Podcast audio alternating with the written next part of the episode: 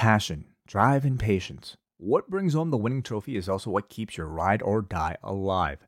eBay Motors is everything you need to maintain your vehicle and level it up to peak performance. From superchargers, roof racks, exhaust kits, LED lights, and more, whether you're into speed, power, or style, eBay Motors has you covered. With over 122 million parts for your number one ride or die, you'll always find exactly what you're looking for. And with eBay Guaranteed Fit, your part is guaranteed to fit your ride every time or your money back. Because with eBay Motors, you're burning rubber, not cash. With all the parts you need at the prices you want, it's easy to turn your car into the MVP and bring home that win. Keep your ride or die alive at ebaymotors.com. Eligible items only, exclusions apply. Oh, look at this. They've, they've locked themselves in the luxury box.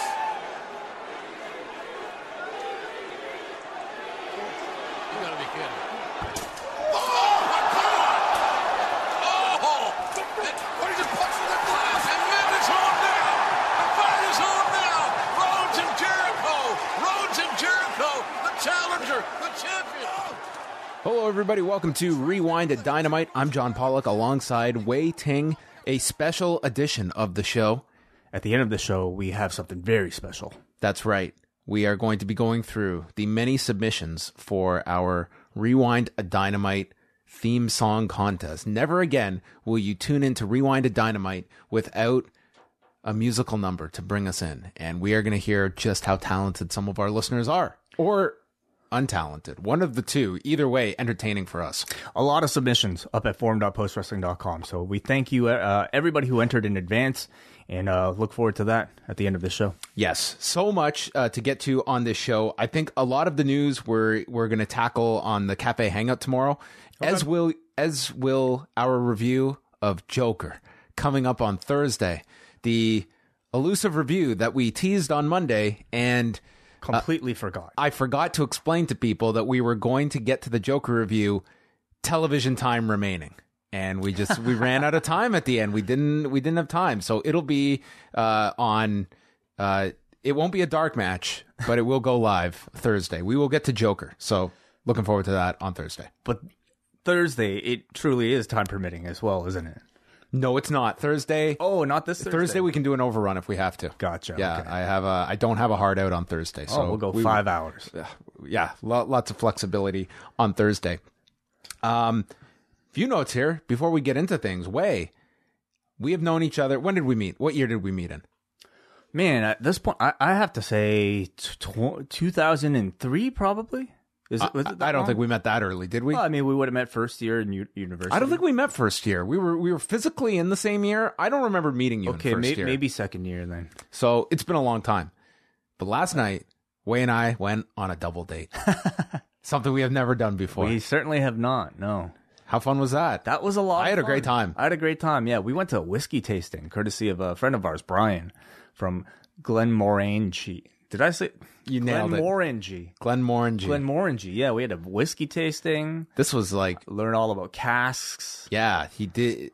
So you go and you get like the samplers and then all of this information about the history of whiskey, which I found pretty enlightening, to be honest. And the food was good. I enjoyed. I had haggis for the first time. I got haggis fritters. It was a Scottish bar, a very heavy Scottish bar. Uh-huh. So, uh, what I tried, the haggis fritters were tremendous. They were very good. Yeah, I had the, How was your like authentic haggis? I had the haggis with like I think it was like mashed um turnip or something like that. okay. I mean, it tasted like shepherd's pie, you know? All right. And that's really it. That that's my report of, of haggis. Um, it was good. I, I don't know if it's like something I'll have to go back and get anytime soon, but I'm glad I tried it. of the four whiskeys that you tried, um, which one did you enjoy the most? I think the Allta. The Allta. Allta. That was the fourth. It was a, it was probably the strongest one, but the most explosive one. the fourth. Yeah, the Allta was like lighter fluid. It was That- like dynamite. yeah. If I had breathed and had a lighter, the place would have gone up. It Yeah. was intense. I I understand the appeal. I do too. I really enjoyed going, and uh, I, I enjoy whiskey every now and then. But Oh, this, I don't at This all. just felt so much more uh, professional. I, I I'm not the type to, like I don't have a bar at my at my home. Like I don't really keep liquor at my house. But I can see people why somebody would. I went through a phase where I'd like I, I was looking up like different drinks to mix and really getting into that kind of thing. Yeah. Trying to be a little cultured when I want to drink. And, And? whi- whiskey's a, a great go-to. I still have my J.R. Ewing bourbon, which I will bring out for special occasions. I want to save that because if I want more, I've got to travel. I got to go to another country for it. Like, like um, It's really good bourbon too. proper twenty one. Is that whiskey? What is Yes, that's whiskey. Oh, interesting. I don't know how much uh, Conor McGregor is uh, getting supported right now, though. Yeah, probably not. Controversial figure. Hmm. Well, uh, that was our night on Tuesday, though, or, which we have dubbed our new Friday night. Tuesdays are great. Yes. it? Maybe we can go see a movie next week. Yeah, perhaps this is uh, it's our new night off. Yeah. So, uh, lots of fun though. But um, few notes here just to quickly go over the, the raw number from Monday. Uh, they did 2,342,000 viewers. They were actually up slightly from last week. More so the big story Monday Night Football. Uh, it was a blowout with the Patriots and the Jets, and they were down about 18%. So I think that definitely helped. And they also didn't have uh, baseball to contend with on Monday night. So I think Raw was definitely a benefactor of that. But nonetheless, like we went over Monday, Monday's show was a big show about just trying to get new stars up and running. And sometimes you have to ignore these numbers. And the fact that they uh, maintained their range of the last month, this was their second. This this was their second best number since Monday Night Football came back. Not by a wide margin, but nonetheless, the fact they maintained for a building kind of show that didn't have a whole lot going into it, I think you take that as a minor positive. I would say so, but do you think the the story coming out of this is that football didn't damage us, or or was it that Raw was a good show? I think it's more football. I think football is, had more to do with it. Um, but they were also higher than other football numbers that were more along this range too. So I mean, it, it's very little, but football being down was a big factor to all of this. So At the very least, I think it tells you that you know any risk of them not going ahead with this this type of you know trying new things, pushing new stars, isn't necessarily going to end in week in week two.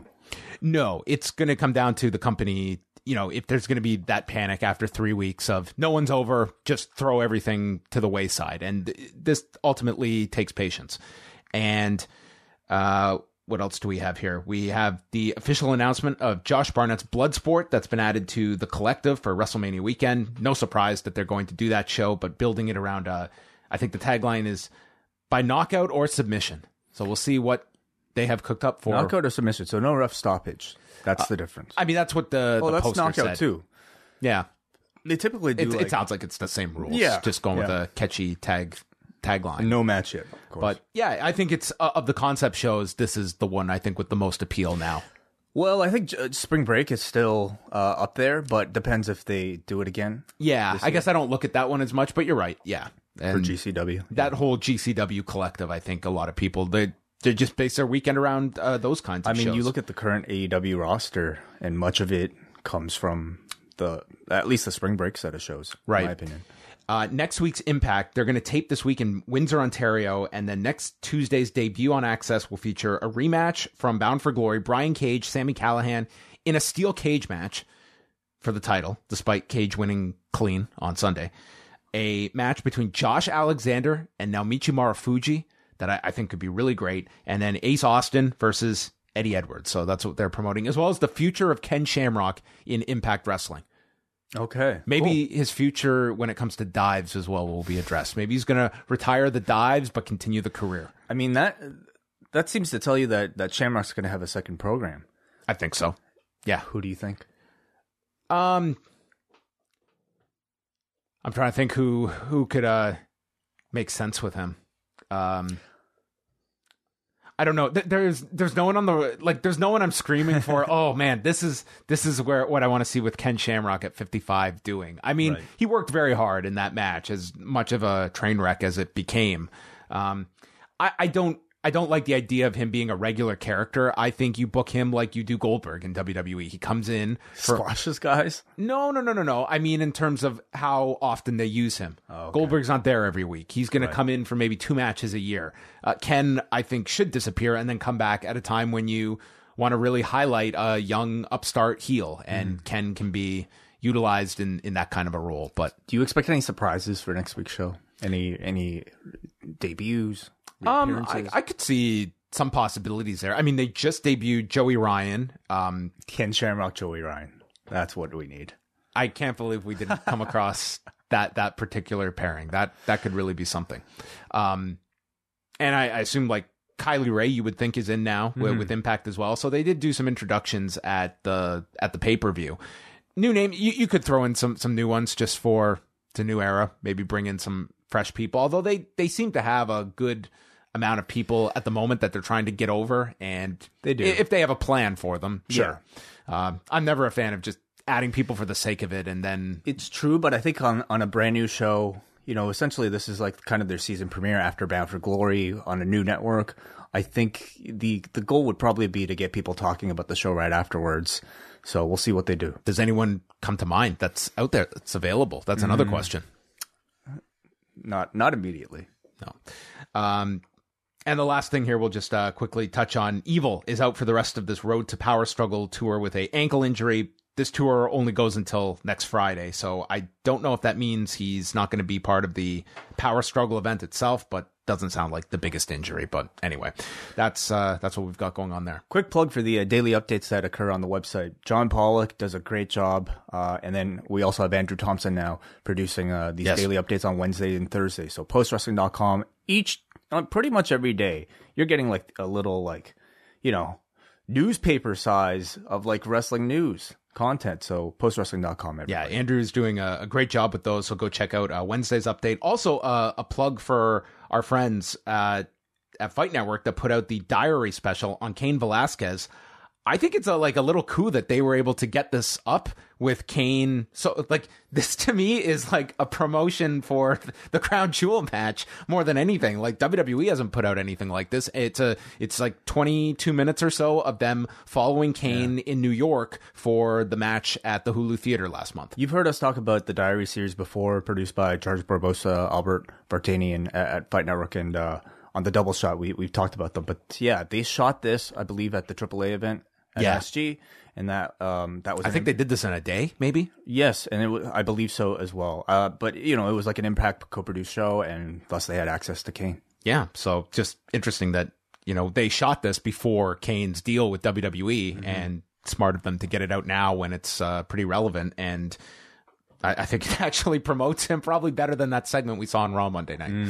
Uh, so there you go. You can go check out uh, postwrestling.com. Thursday on the Hangout, we'll talk about Joker. We'll talk about NWA Power and phone calls. Lots of phone calls. No guests uh, lined up, so we will make a lot of time for phone calls on Thursday.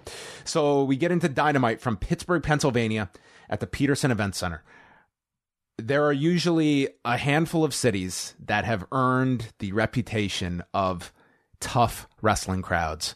Long Island is up there. Corpus Christi, Texas is up there. And Pittsburgh are no longer on that list. Hmm. This crowd was so awesome tonight. Mm-hmm. It might have been the best crowd they've had of the Dynamite episode so far. I thought this crowd, they made these baby faces on this show feel like it just felt like everyone's over. Everyone was so over.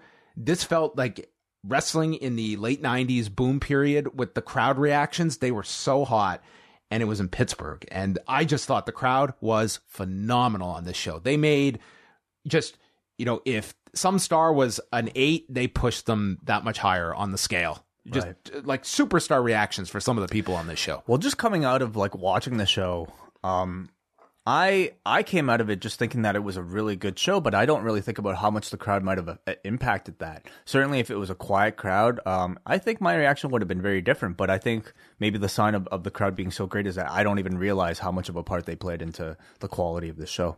The show begins, and already Private Party and the Lucha Bros are in the ring, and Justin Roberts is introducing you to the match. There is no welcome, there is nothing. We are going right to the semifinal match in the tag title tournament.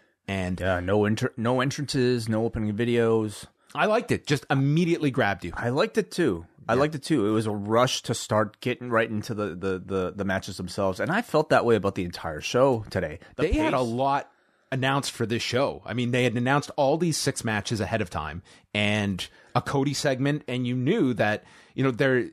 It, it was interesting just to see what kind of pace they would have, and yeah, Yeah. we can talk about that overall. Mm-hmm. So this match, I don't even know how to run through this match. Um, this was an insane tag match for 12 and a half minutes. Uh, some of the highlights uh, were a big release German by Fenix to Marq Quen, and then a pop up into a drop kick on both Lucha Bros. Uh, there was a step up springboard somersault to the floor by Quen. They did the silly string spot that always gets across very well. 450 by Quen onto both of them. Uh, then we had uh, Pentagon driver that Quen kicked out of. I will say, you brought the point up last week. After the Marko stunt spot, it's I, I think that the Pentagon driver now, it's almost like you can't believe it as a finisher now. Like it's a hot move. It's a near fall pop, but I think no one's expecting it to be a finish. And and maybe that predated Marko as well, but I think everyone realizes if Marko's kicking out of that, uh, you're you're not getting that as the finish here in, with with Marq Quen. Um, Kassidy tagged in. He did a springboard over the top rope to land on the second rope into a Rana and I I think Kassidy he has a million ideas, but sometimes the execution it varies. I mean, it's sometimes he hits it dead on, other times it can be off. And this was this match like everything got over to this crowd, so maybe it's it's nitpicking, but it was uh, th- there was there was certainly a degree of what was working and what didn't work specific for Isiah Kassidy. Right, a little bit sloppy. Not not maybe Juventud Guerrera, This wasn't Juventud Guerrera Nitro against Chris Jericho in '97, but it was uh, but you know, yes, ambitious. Yeah, he came in for this hot tag that featured just numerous ranas, a dive, an Asai moonsault, and then a tornillo in the span of about 45 seconds. Mm-hmm. It was. It was like the video game, kind of like gymnastic style that they're known for. How, how do you feel about this match in particular? Because it was diametrically opposed to the next tag match, mm-hmm. where this was pretty much lucha rules, where they abandoned the tags. And it kind of left the announcers out there. Did they there. actually abandon tags? Like, were there illegal tags that there were tags, but there were plenty of just moments where everyone was in the oh, ring, sure. or it was like no count, anything mm-hmm. like that. And you have established a structure. And I know people will get on Jim Ross for calling this stuff out, but that is the framework of which he's calling this. And I think like this is a two way street. Like, don't leave your announcers out there to have to try and cover for all this. Granted, this is what the audience wants to see, but mm-hmm. I I can understand the frustration if you're the play by play and you're trying to not ignore holes that the audience can see as well. Yeah, and I think there's a very fine line for an announcer, and I think Jim Ross has faced criticism probably from us in the past, like for like a New Japan show, calling out spots where things don't make sense, and I would say maybe uh, affecting the product in, in a negative way. At the same time, I thought in this scenario he played the role of somebody who was watching this this match and ha- asking those very same questions, And, Schiavone would hopefully have an answer for him. or Excalibur, you Right. know. Uh, and I think it's it's like really up to AEW. I would say like something we've seen thus far is that the variety on the show is wonderful, but with that also comes I think a, a good good deal of inconsistency when it comes to match style, when it comes to refereeing, especially. Uh, so I feel like in the in the months and, and years ahead, that's something AEW will probably have to tighten up. Uh, then we had Quen go to the top with a shooting star press on Fenix for a two count. Crowd went nuts for that near fall. Then there's a Rana off the ropes that sends Fenix into a cutter from Kassidy, but Fenix is not the legal man. The gin and juice gets uh, countered with a Pentagon Canadian destroyer onto Kassidy. Fenix then does a spot running across the rope with a penalty kick on the top. Penta snaps the arm of Quen, and we get the package pile driver double foot stomp stomp combination as Fenix then lays out Kassidy on the floor with a tope con hilo where he came at him with like the velocity of a fastball to the floor. This was crazy. 12-25, Pentagon gets the pinfall on Quen. Uh, this match was just unbelievable to watch. Rey Fenix is just continues to be among Yeah. You know the top performers in the industry in that conversation and he's now getting such a big spotlight on this show he was the star of the match for me I agree. I thought he and Private Party to me like really stood out. Really, everybody stood out. in this, this match got over huge Yeah, a really hot spot fest to, to start the show. I mean, it's a formula that I think has been used, you know, for 20 years now. Starting the, the show off with like a, a hot cruiserweight match, and it's something that AEW has made a habit of doing. and kept that crowd at that level like it started Yeah. them off hot and they they maintained Well, you have to remember, like they they were probably this hot for Dark as well. You know, all those dark dark matches have have had like excellent audiences as well. So it's like three hours that this crowd is at this high energy. But AEW, uh, you know, for all their TNT broadcasts, we've seen them like start the show off always with at least a 15 to 20 minute match, completely uninterrupted, typically consisting of like a high energy tag team match such as this. Um, I, I think it's done wonders for not just a team like Private Party in these four short weeks, but I think for the identity of AEW as well to show you that hey, like we're a show, we're a promotion all about high energy match qual- quality, and you're gonna get that the first thing that you see, rather than obviously you know something like a talking segment for like 15 minutes. I thought everybody looked amazing here.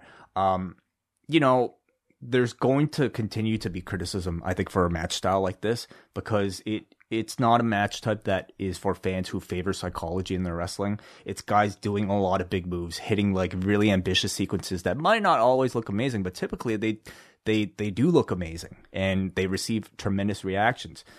Um, but you know, I think you can definitely criticize a match like this for like delivering big moves, even something like the gin and juice, which you know got over really big in previous uh, matches. And to me, like it's interesting because Private Party are now finally starting to establish the, all their finishers to to the crowd, and I I considered their gin and the gin and juice to be like one of their top top moves.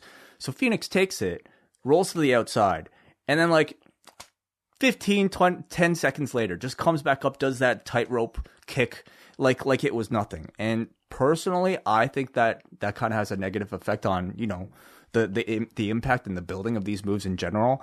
So it's hard to argue against it though because look at the crowd reaction. Like everything they do is just spectacular. So you can't really say it doesn't work but it just really to me comes down to a matter of preference. And I, I thought that tonight, putting these two matches back to back, they gave you two very different styles of tag matches that hopefully would appease those that may be more critical of this opener. But again, it's really hard to fault this when you see the level of reaction, and that's mm-hmm. you know that kind of trumps the the, the criticisms Yep. that you can have, but they're they're still they're still valid to have. But this really hot opener um, that they went through commercial free. Then we got a promo spot for Wardlow, who we had forgotten about, who appears to be auditioning for a wild muscle and fitness shoot. And he had the, the Vince McMahon, the chain around Yeah. his uh, his neck. we we hadn't heard of or seen wardlow since when like was it Fyter Fest I think it was All? Out, maybe was, uh, or maybe prior to All Out. I can't remember what the show was, like but they, they shot that awesome vignette on top of the the roof or something. with- see that was cool and this was i would say a bit more generic this felt like he was pushing like the Bowflex or something. Yeah. Yeah. Um, I, I, I guess the point is really just to show off his size, which, you know, they did convey, but eh, I, I was I was kind of hoping for a bit more creativity. They stated that Christopher Daniels is at home recovering from the attack from last week, and he is out six to eight weeks. Yeah, like six to eight weeks. I mean, a worked injury. Yes. Of course. But what, you know, why the reason for, for the break, you think? Uh, I'm sure they have some kind of story for it. What I thought they would do, because last week they made the point of saying Daniels is okay after the attack, but he suffered a stinger.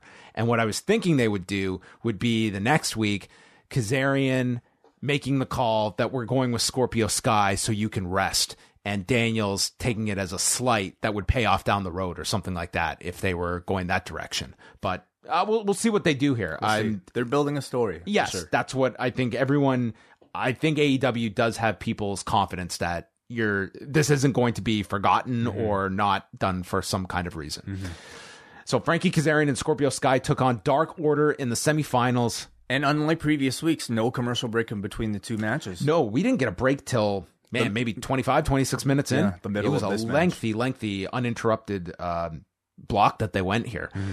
Uh, so the Dark Order come out with the Minions. the minions. These things made it to TNT. Yeah, I would say like next to the librarians, probably you know the the AEW gimmick that I think is probably considered the biggest fail- failure up until this point. Like the, for the Dark Order, they gave them that strong win, the bye into into the second round, and I I don't think it's helped them at all. In fact, like it's just kept them on TV and it worked against their advantage. You look like you have a something witty to say. I'm just picturing uh, the friend of ours, dude. These guys need to buy some new fucking ring gear. oh my goodness! Thunderstruck, episode one, Saturday morning. Saturday. Uh, so, okay, that said, the entrance I was just, I kind of groaned at, But I did think match wise, I thought this was the best presentation of the Dark Order. I thought this was, uh, I enjoyed this match, totally different from the last tag match. And we did get the picture in picture break. Uh, after Evil Uno drove Scorpio Sky into the steps and pretty much just had the heat on Sky throughout the break. Uh, Inner Circle then enters through the crowd and everyone goes nuts. And they walk up the stairs to a private box and everyone's back is turned and there, no one's focusing on the match. And my problem with this was this included the hot tag to Kazarian that mm-hmm. no one cared about because everyone was focused on the inner circle. It's like when there's a UFC fight and some major fighter or celebrity walks in and no one's paying attention in the ring. Though you argue what's the mo- more important thing on the show. I just don't know if it. I guess you had to have the mentor at, at some point. I but- agree with you as well. Like it, it was between the inner circle entrance and also the commercial break that to me kind of took myself out of the match. But I do, you do have to remind yourself that this is a TV show and not a pay per view. Could it have? I guess. But they could have timed the hot tag, I guess, at a different point. I think it would have been cool to have actually had them enter in the picture in picture, and that would have grabbed your. during commercial, uh, you're you're, you're thus kind of you need the announcers like making a big deal out of it. well, you're coming back from break, and then you address it, but you're seeing. Yeah. I mean, for what reason though? Would that have been that much better than what they actually did? In terms of interrupting the match, I do feel like it's it's less of a priority, you know, than than making sure people knew that. I think if you did something like that in the picture in picture, it is instructing you don't just tune out. This isn't like WWE where nothing's going to happen during the break. There might be some little thing that it's a visual entrance. You're still seeing that. Yeah, I don't. I don't really. I don't know if I agree, and I also. Not, I'm also not sure. Like, how does the picture in picture work outside of North America? It's on AEW Plus. They're watching the whole thing. Okay, but I mean, like uh, on the um, what is it? Uh, Sky. Sorry, is this BT on the BT? No, Wait, no, no, not on BT, on? ITV4. ITV on the ITV version. well, they- they're airing an edited version. yeah uh, So on the sure- Thursday. So so for sure they would cut all this out. they might be. Yeah. They would cut the commercials out at least. I would think. You know. Yeah. So. So for that reason, is it more important? Because I saw Cody come out in the middle of a commercial after this, and I was like, "What the fuck's going on?" well, he was arriving in the back. Yeah, and I needed to know Oh, what was going on. He's arriving at the building. Yeah, I, I I prefer important things to take place within the body of the show. Well, the inner circle made their way. Uh, no Jake Hager because uh, he's got to uh, he's got weigh-ins on Thursday morning in uh, Uncasville, Connecticut. Yes, they did mention the fight. Did they mention it? Yeah, Okay. Excalibur mentioned uh, Hager's not here. Later on, he mentioned uh, Hager's not here. There was definitely not like a big focus on hey Jake Hager's fighting on Friday. Tune in on on the Paramount Network. Um, great great job with uh, John McCarthy and Robin Black. Oh, thank you. Yeah, yeah, yeah. It was it was great to chat uh, with with both of them. I think on Friday after Rewind to SmackDown, um, I'm gonna watch the Jake Hager fight so we can at least talk about that on Yeah, on sure. SmackDown on Friday night because his his fight is kicking off the main card and that'll be at nine o'clock. Mm-hmm. So he'll be head to head with SmackDown. Uh, so we get the hot tag to Kazarian. Uh, I thought in this match. Kazarian was the standout. Yeah, He looked great in this match. Last week it was really Scorpio Sky. This week I thought Kazarian just shined throughout this match. Did a lot of cool spots, including an O'Connor roll and simultaneous Northern Light suplex to both members of Dark Order. Uh, Grayson threw Kaz into a, Kazarian into a sit out power bomb for a two count by Uno.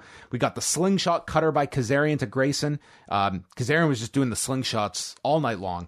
Uh, we got double dragon sleepers from SCU. They were broken up. Then Grayson hit a somersault dive over the corner as Scorpio was chasing him into the corner, lands on Kazarian, and then Sky lifts Kazarian into a DDT to Uno on the apron, and they hit the SCU later onto Stu Grayson, which is like a twisting.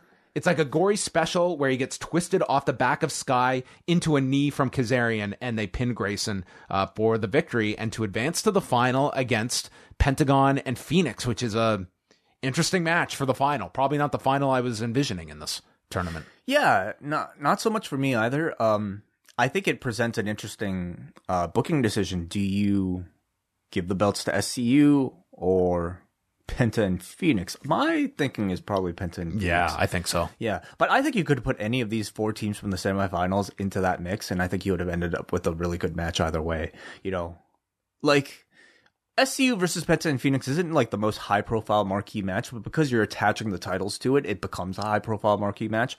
But therefore, you can save all the other matches for pay per views after the fact. What are your thoughts? This is uh, going back to the first match.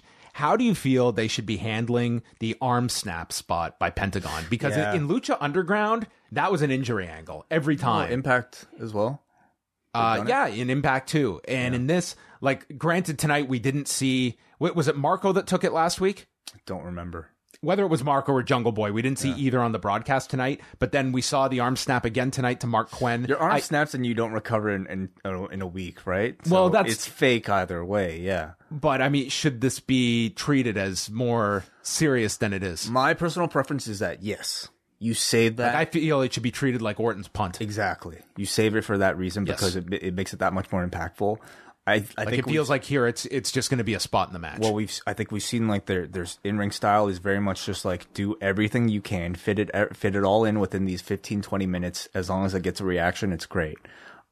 It's not my personal taste, but again, it's hard for me to argue when it gets this type of reaction. Now you can argue in maybe like 4 months time and say and if this that that arm snapping spot isn't receiving a big reaction, we can look at the reason why. My reason would be like next week, it would have been an interesting way to do this if like Kazarian took it and then all of a sudden Scorpio Sky's left on his own because his two partners are down with injuries. And that kind hmm. of segues him out of this tournament and into a bit of a singles run. Even though they won, No, they'd lose. Oh, they'd they'd oh, lose. Oh, and that, that. spins off Scorpio, Right. who suddenly has no partners. Right. And because I, I think that that's the destination they should be going with Scorpio Sky. And I think last week was the eye opener to that. I mean, they clearly have, you know, something planned. I would say probably for SCU coming out of this. I don't really picture them winning, although it, it could happen. Um, the match itself, let's get back to that. I, I thought, like we talked about the commercial and, and, and inner circle entrance, unfortunately did ruin the flow. But again, it's a TV show. They got us back for the finish, though, for sure. Yep. Um, both Sky and Kaz, I thought were on fire. I think two weeks in a row now, these guys have been killing it. I'm interested in this Daniels angle.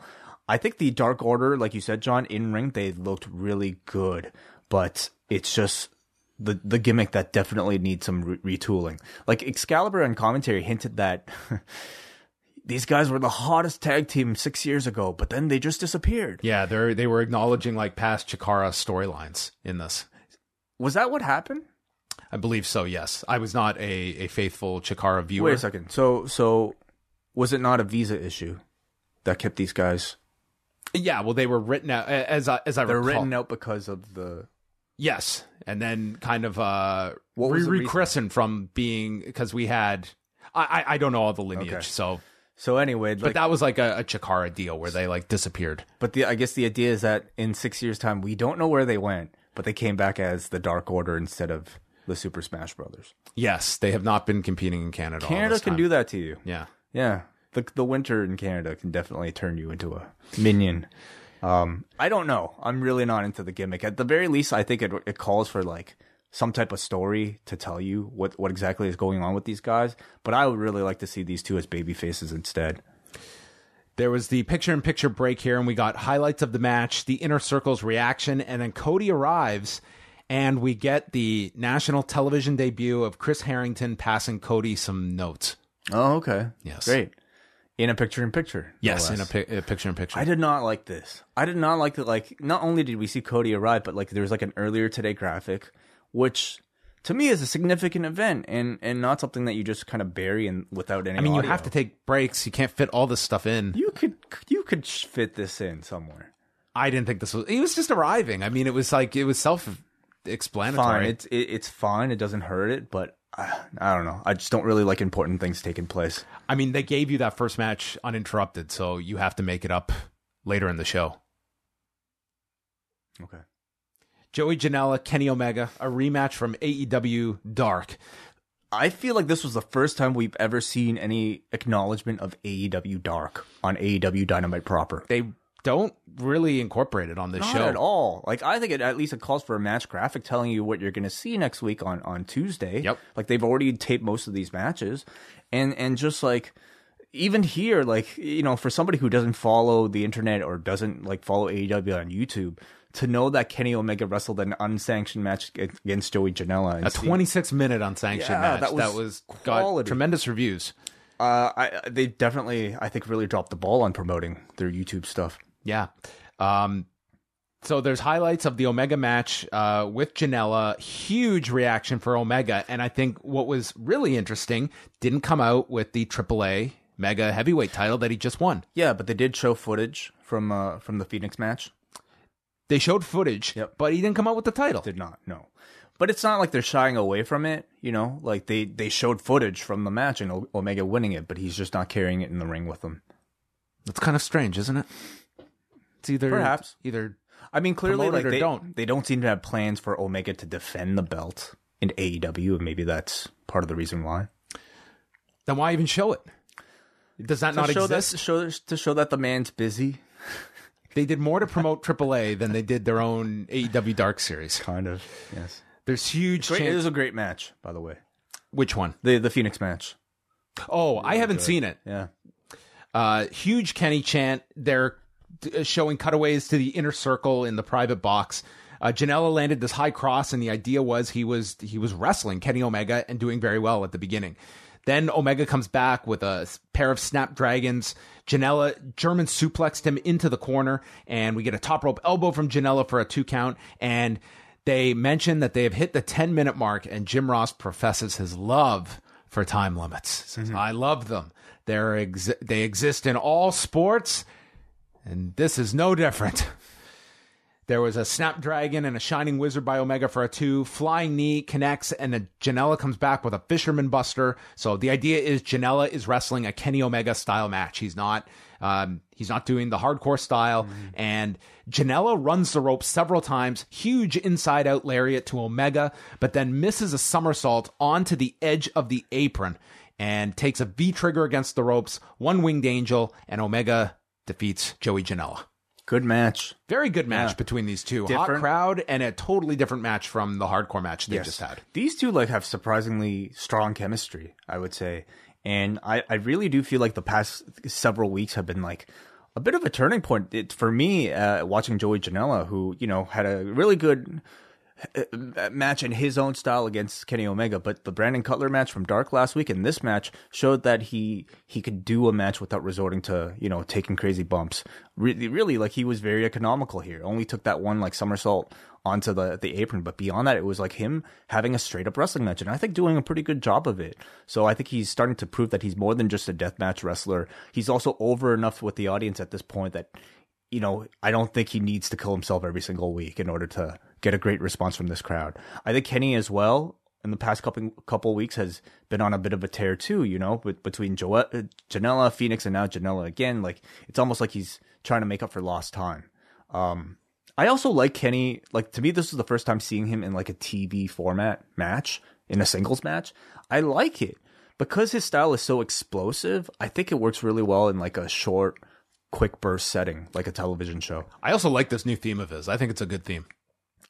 I I, I don't really recall it yet. It hasn't made that big of an impression, but Um, yeah, no, g- uh, good match. And this was pretty much non-stop wrestling for the first 55 minutes of the show. It was just match after match after match. now did you enjoy it?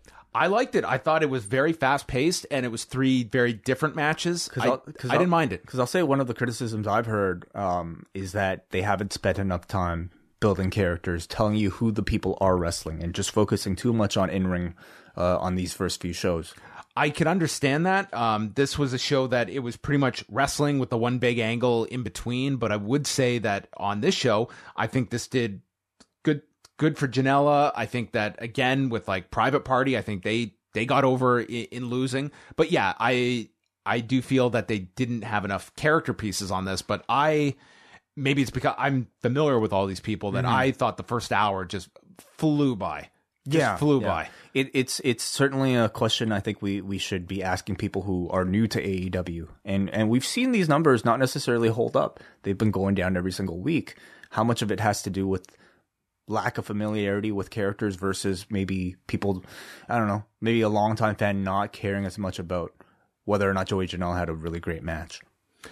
Tony Schiavone is in the ring with Cody and he can't speak because there's all these air horns going off and it's the inner circle. and they're trying to ruin the good name of air horns in a wrestling setting. And Jericho gets on the microphone from the private box and interrupts him. Cody says, unlike the place we came from, there isn't an invisible wall here, and he can come after him and fight. And this place is electric when Cody says that I'm going to come and attack you. Jericho calls him a coward and an entitled millennial little bitch. And so Cody gets ready to go, and Jericho warns him it's four on one. So that prompts some brain stew. And out comes Green Day himself. Billy Joe Rhodes comes out and he's followed. I I could not believe the reaction MJF got. Oh yeah. This was like an Austin level pop for MJF. It was very gigantic I for mean, MJF. It's it's very true, but this was also a crowd that I think was reacting to like anybody that you know it has some level of star power already established within AEW. But it, MJF is like that. I would say you know that meaningful already at this point to a, a diehard AEW crowd. So Jericho's still on the mic as these guys are coming out and he yells down at MJF. So now I'm supposed to be scared of someone wearing a scarf. He says, "Who would wear a scarf?" Yes, it's very funny. Very funny. And then he's saying, well, it's still four on three. so the fourth man comes out, and this probably was not the most predictable one. I think everyone's assuming it was going to be, I don't know, maybe one of Omega or one of the Bucks, but instead, out comes Diamond Dallas Page, and he comes out, an enormous reaction for him, and they come through the stands and the inner circle. Like they have a shot of them, and it's like Jericho just told the story with his face. Like his eyes were about to pop out of his head. Like, oh shit, it's Diamond Dallas Page. So these guys lock themselves in a glass room in a in a room with the glass separating them. So Cody stands outside. MJF passes him the scarf. He wraps up his hand and punches through the glass to get through. They brawl out into the lobby. Everyone is going crazy here. Jericho ends up getting the baby faces ejected because he had established earlier that he had bought tickets and had a right to be in the private box. And the baby faces get hauled off. Jericho sticks the ticket to his forehead. Uh, this was tremendous. I thought that they were going to be announcing like a concession stand brawl for a future episode, but it looks like an eight man tag they may do at some point with these eight. Uh, I guess Page would be the question mark to be doing a wrestling Ooh, match. that's interesting. Is is he cleared? Like, do we know if he can get get physical? Um, he he did, he's done physicality on like he did a diamond cutter in diamond one of the uh, the Aldous Cody matches, believe right? so. I think at All In. so did- he did I mean, in an eight man, you can probably you know he can get by. I think he can get by. Yes, yes. Was he in the battle royal even? Yes, he was in the battle the first royal. Battle Royal. Yeah, he was in the battle royal. Wow. Okay. So cool. you can get away with doing an eight man Oh. with him. Th- Yeah. th- that's what this felt like that they're uh, building to the eight man here. But uh, the angle got over great. Oh, this was like the best start to a concession brawl I've ever seen. I thought. I thought they, the way they introduced Jericho and the inner circle in the box at the start of the show. I mean, gave me real like, Came out with the tickets. gave me real like kind of like corporation DX attitude era vibes, and and and that's a good thing. You know, it kind of like gave gave you the anticipation that something big was going to go down later on in the show, and uh, you know, um, Cody coming out for that big announcement, and then the stacking of the entrances, ending with like a nostalgic surprise in DDP, all the way until that glass break, which was the most badass thing I've seen in wrestling in a long time, using MJF's like signature scarf, no less. I thought it was all excellent. it's it's just like little things of believing in the baby faces. You know what I mean? Like mm-hmm. imagine a scene where they get locked out and the baby faces they just have to walk away. They have to leave. There's no way in. Like that's what I feel I would see on Raw. Yeah.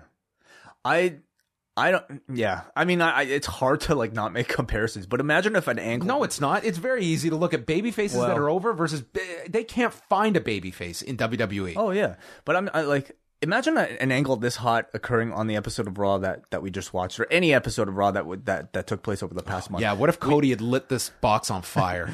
we would be like praising like oh WWE's back Raw is amazing but like it's it's sometimes really incredible how like I think this was like honestly a pretty in another era, this would have been a pretty standard segment, but I think in the context of like wrestling in 2019, it was to me that much better. Yeah, it's a great angle. Great. It's it to me is like it- one advantage that AEW has over NXT too is that there's no way NXT can like replicate something like this, the grandeur of something like this. Guys walking all throughout an arena, doing an angle in, a in a private box in an arena. You can't do this at a Full Sail. Yeah, I mean, you're it, it, it's just a, a different setting uh, to set this up with, but I think that the it's just very interesting to watch, like as well when you have such a hot crowd, how it just permeates that everyone feels that much over. Like everyone felt like they they were so over in this in this segment. Um, it was I thought everyone played their roles. Like it was like great. It was like Austin versus the corporation. Had that type of feeling. Yeah. The best friends and the young bucks were after that with Orange Cassidy in the corner of the best friends. And we got to see Jim Ross and Tony Schiavone have to try and understand Orange Cassidy as he delivered his weak super kicks to Matt and Nick and then get laid out with a double super kick. I could see it being a, a bit of a an adventure for Tony and, and JR in the weeks ahead as Orange Cassidy gets more and more airtime. I think they've just gone with the reaction of confusion. What is this guy doing? Mm-hmm. Can you think of an equivalent like like in in the Attitude Era or I mean WCW for crying out loud? Like Of an Orange Cassidy? yeah. I mean did all, did all those gimmicks make sense? No, there were plenty of stupid gimmicks uh, at the time. Orange Cassidy is a unique one, but it's also a popular one. It's not one you can just popular. r- write off and dismiss.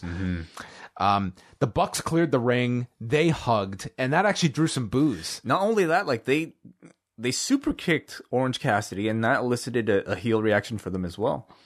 Uh, they then took over and uh, speared Matt on the floor and hit a doomsday knee to Nick, and they called Cassidy sloth-like as they went through a commercial break.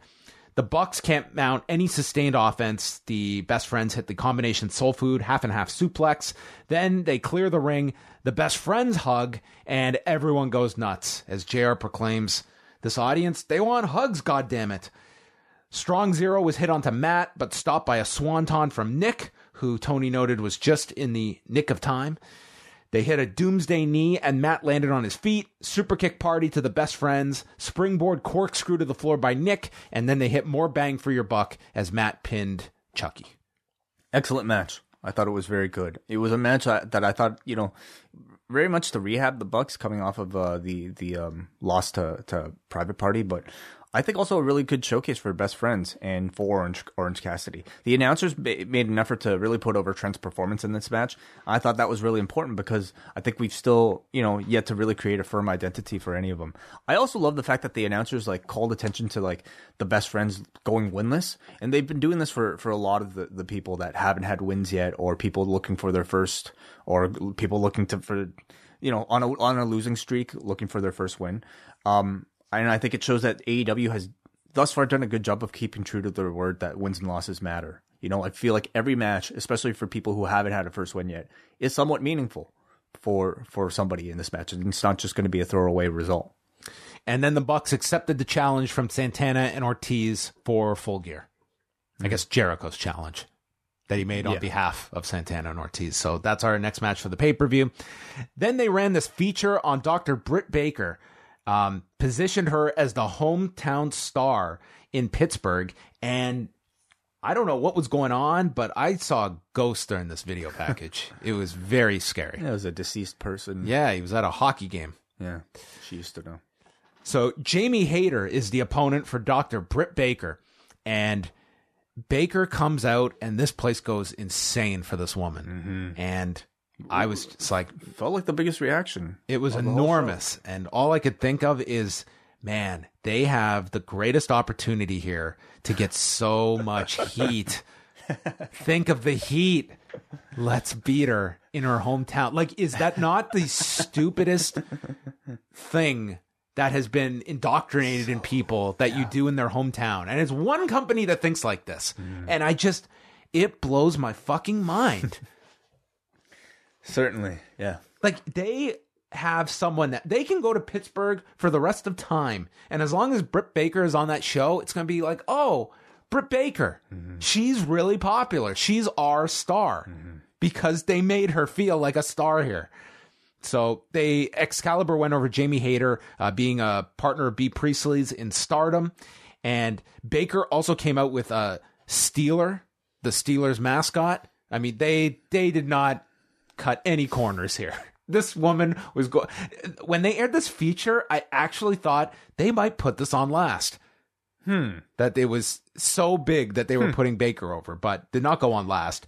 The video was really good. It was nice to to again see some pre-production elements here on AEW. Um, just seeing like that they created a video for it tells us that it was an important match. After your observation last week, I paid extra attention to her video. It's just it's the best. with the with skulls and shit. no, with uh with B, uh, with uh Britt Baker's like just with all like the teeth Yeah, there references was and a- everything and yeah. just uh The uh, Jamie Hayter's had skulls. Yeah, but there were skulls Hayter on the had other one. There was more of a jaw, I guess. And yeah.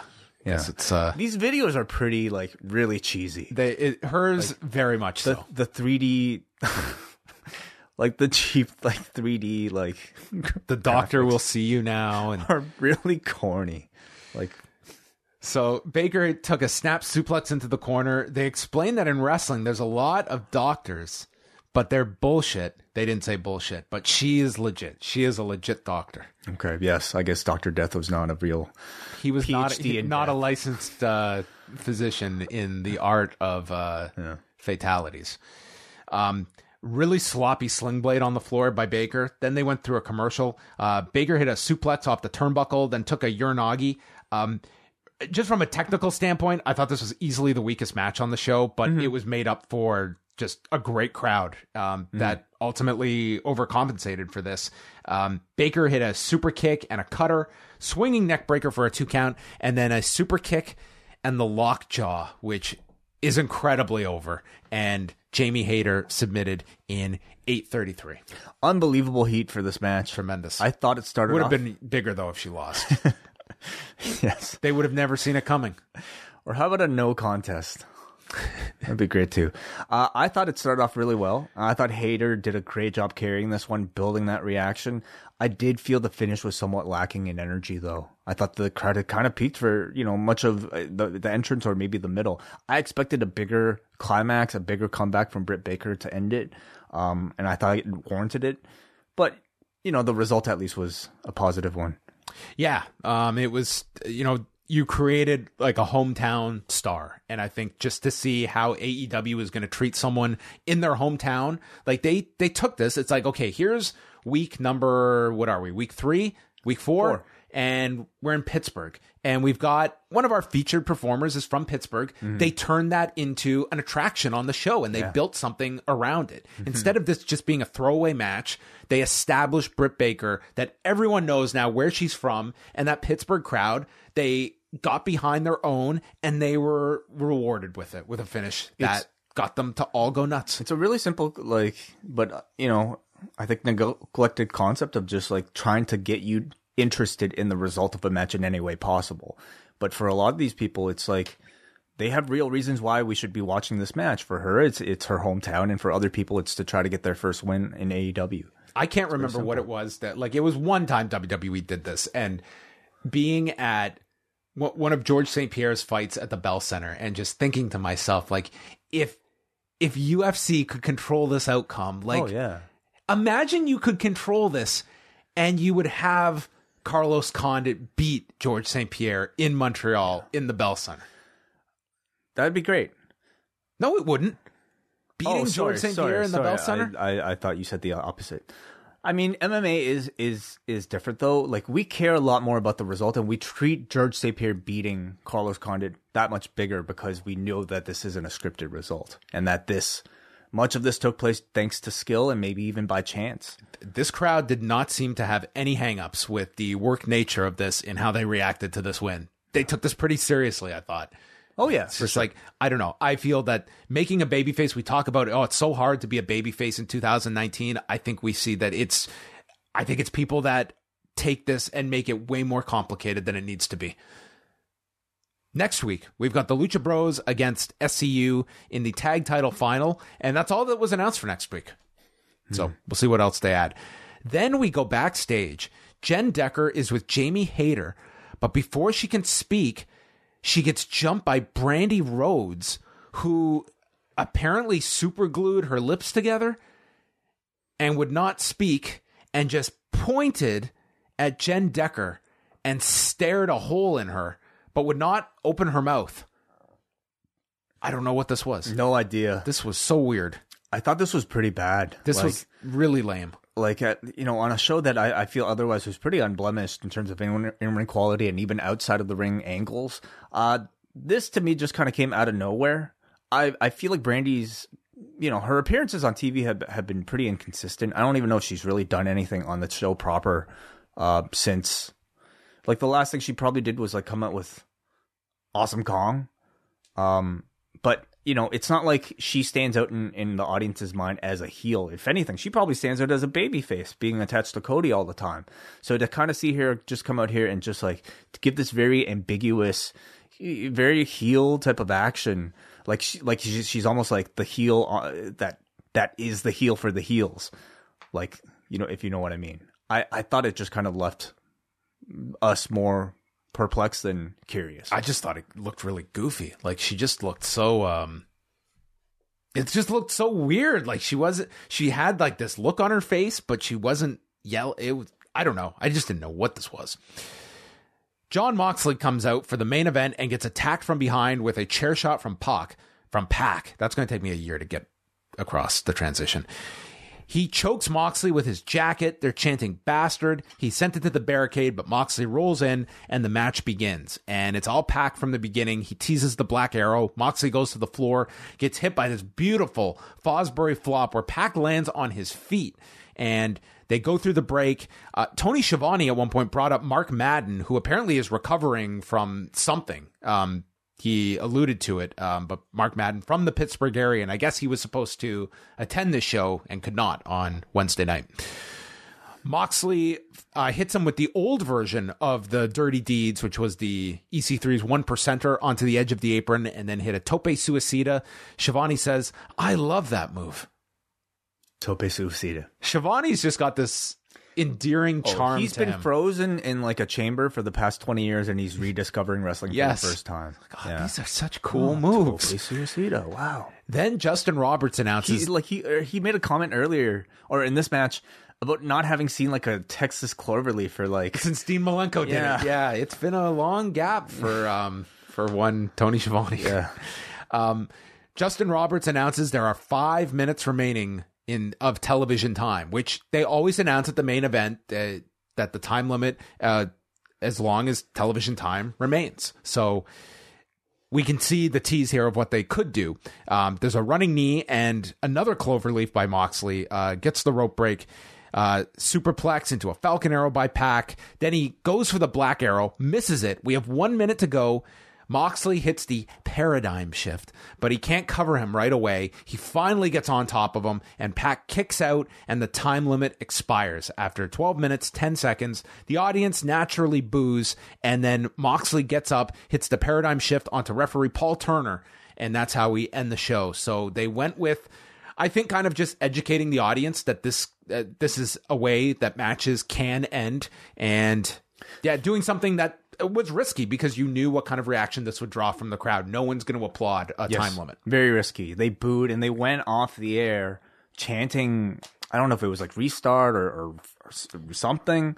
But See, I was certainly behind, negative. and on my DVR, it cut out before the show was over. So I really, oh, okay. mine ended. It might have only been a few seconds, but Yeah. Anyway, So you know, I feel like something like this might might even be like immediately compared to the result of a Hell in a Cell, and certainly the similarities are there. You know, how can a company spend such a long time on a match, or at least you know on a TV match, without giving the audience a result? And you know, is this a case of AEW being unwilling to let either person lose? Therefore, maybe they shouldn't have made this match. But my feeling coming out of this match was incredibly different from you know what my I, feeling I was. didn't have that feeling at all. Yeah, but I'm saying some people might.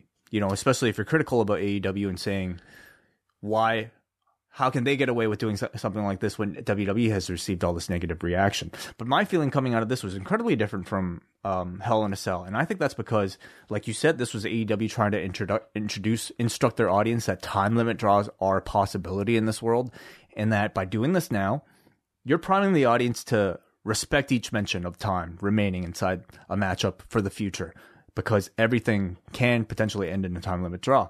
I also think a time limit draw done this way actually helps both men and helps establish that both men are on an equal level. We've seen somebody like Pac Pack be able to beat Kenny and Hangman. We've seen Moxley be able to beat Kenny. So you put them at a stalemate and you just establish the power level of both men as a similar level.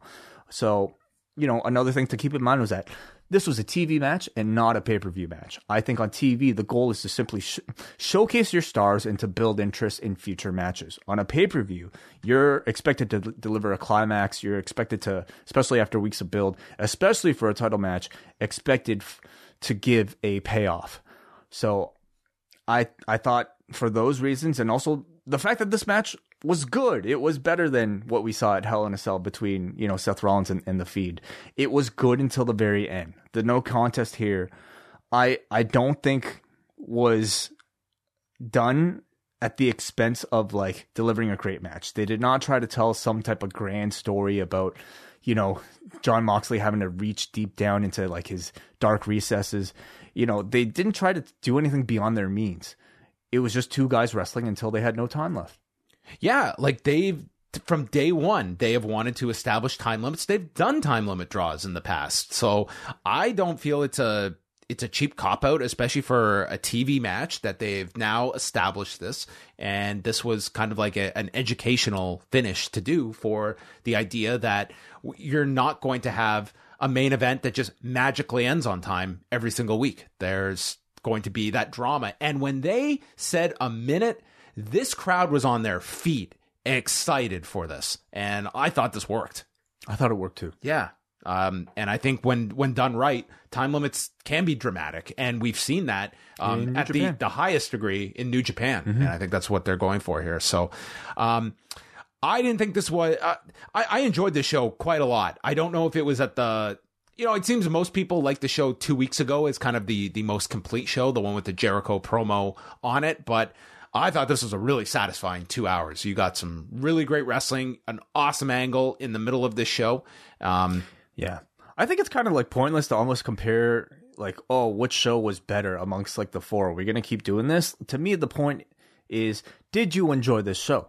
Did yeah, you like it. it. as much as you know? Like, did did you have a good time watching it? That's all you need to ask yourself, yes or no. And I thought to me, Dynamite continues to be very consistent, if not maybe even gradually getting better in many respects. I thought this was a show where like I had trouble like typing up notes even just because like the pace of it was so so fast. Um, so I think their pacing was a lot stronger in this particular show than even previous ones. Every match nearly was good, and if it wasn't good, then the crowd lifted it to a level that you know made it some feel special. But to me, the highlight was the non in ring segment with Cody in the inner circle. It showed that AEW is able to produce interesting, compelling, out of ring angles.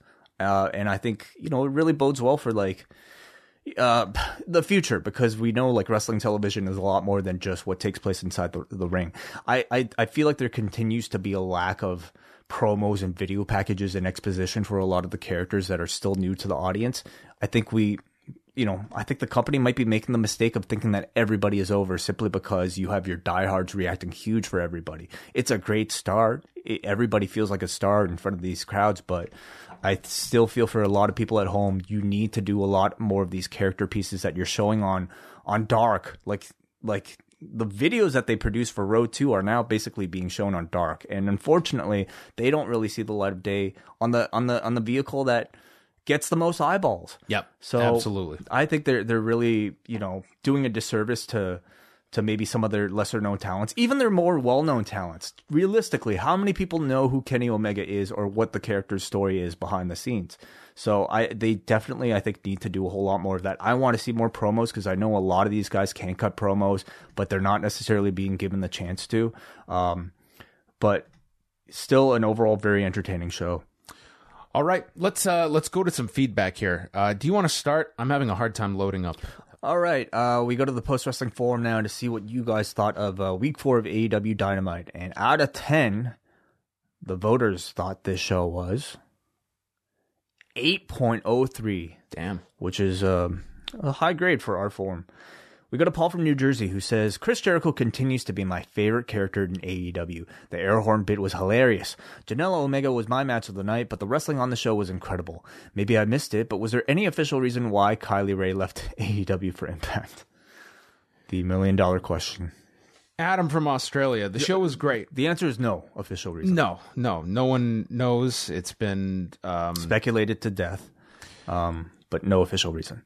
Adam from Australia. The show was great, probably my favorite yet. It sucks for people who didn't get to see it on FITE TV, as there was a lot that happened after the show went off the air, with Kenny saving Moxley from Pac, and then Hangman Page coming out to confront Pac, which seems to be where they're going for the pay per view with Hangman and Pac. Hmm. Okay. We got Alex from Portland who says AEW needed to establish a TV time limit draw, and Pac Moxley was the match to do it with. I just wish Mox- Moxley didn't hit the paradigm shift. Death Rider is a better name. Uh, Private Party will eventually become tag champs and it'll be massive. Did either of you notice that the hard cam was on the opposite side this week? I love seeing the inner circle. I didn't notice. Uh, the I love seeing the inner circle watching matches head on and not at an angle like the other company. On the plus side, I went to a thrift shop earlier today and was able to snag all the clothes I need for an Orange Cassidy outfit for Halloween. Question. Last week I attended a live NXT show. The show ended with Matt Riddle putting over the Street Profits and it was a goodbye to them to their call up to the main roster. I didn't feel an attachment to them, so seeing them in action and after the main event didn't do much for me. However, tonight and a few weeks ago, Private Party astonished me. My question between those two teams, which team are you more a fan of? Um, I think at this point you'd have to say that the Private Party is the more popular of the of the two. In ring, I think Private Party. Um, but as personalities, I don't know if we've really seen enough of Private Party to, to make that comparison. No, I don't think anyone's at the level of Montez Ford. And you know what? Yeah, exactly. So I, I think on the microphone it, it would be Street Profits, but in ring Private Party. Noah from Vaughn, he says, absolutely amazing edition of Dynamite. Just a note after Dynamite ended. Okay, he's just repeating here about Hangman coming out. And okay, and he said that Hangman challenged Pac to a rematch at Full Gear. Okay, So cool. there we go. Uh, he attended the show live.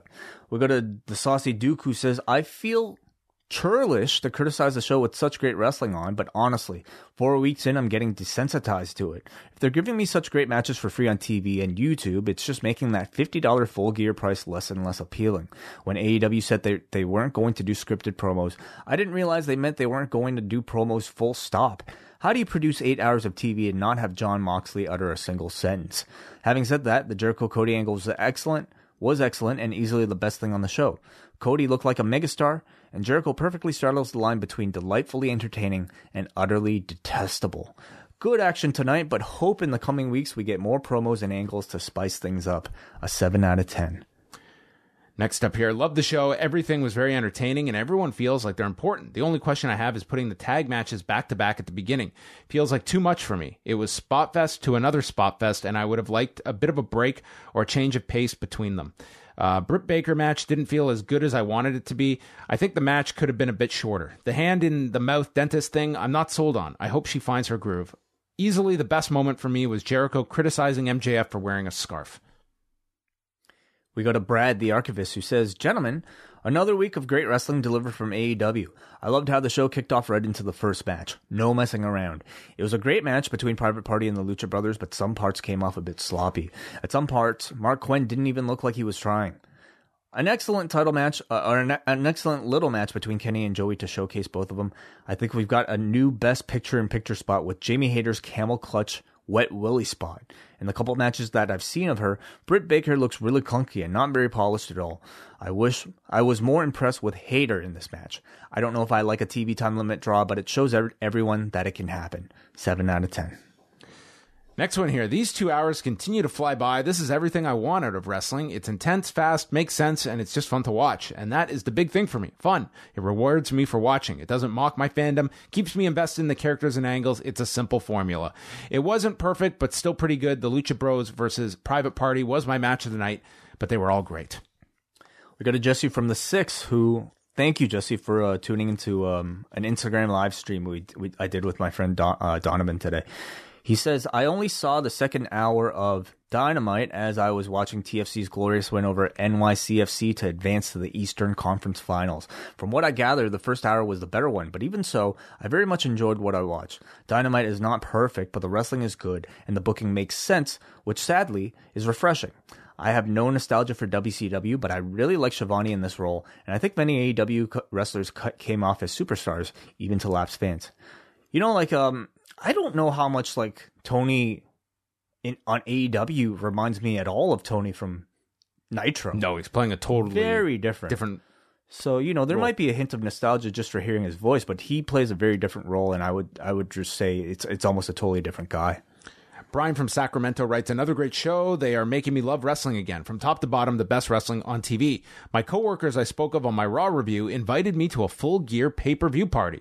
From what I've been told, everyone at the get together will be under 30, except for me. I feel like this is a great sign for AEW and wrestling in general. Being a married father of four kids, three of which are over 18 and out of the house, I used to ask them all the time if anyone ever talked about wrestling at school, and they always said no. There has there has been talk of a wrestling boom for a while. I think it's really starting to happen. You know, there's an earlier uh, um, uh, poster who who said he was getting desensitized to AEW and that by seeing all these like marquee matchups or good quality matchups on TV, it's not necessarily going to entice him to pay fifty dollars to see it on pay per view. Do you see like any any kind of validity maybe to that criticism? I don't think that it's it's ultimately, I think they can't just be promising you great wrestling matches. You're going to have to have something like a story, Cody Jericho. That they're, I think they're doing a really strong job building up to that as well, um, and that you are going to have to have uh, big stories attached to them as well. But I, I don't think that this is going to desensitize people. They're in a position where they need to establish that they are a, a, wrestling promotion known for great wrestling matches. And I think you have to do that on your biggest platform that you can. The difference is, of course, for a pay per view, that you get culminations and payoffs to storylines, hopefully. And the goal is making your pay per views feel special, something you don't want to miss. Yeah.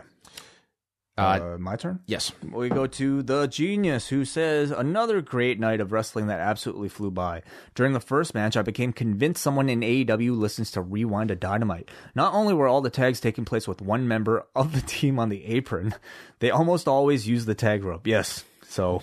Yeah, they did fixed bring up the tag rope on commentary and its primary function. They fixed that this week. Seeing the time limits means something was also refreshing. Not every match has to, ha- has to have a winner, but being able to end it without a run-in was a nice change. Miles from Chicago, another week of great wrestling from AEW. Highlight was the Cody Jericho segment as well as the main event. I thought both tag matches were great, and I'm interested to see who they crown between SCU and the Lucha Bros.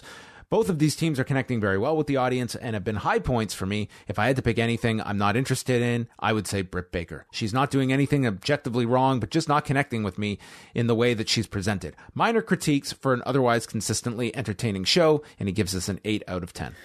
Where do you kind of see Britt Baker's like position within the company? Like she's already challenged for the belt.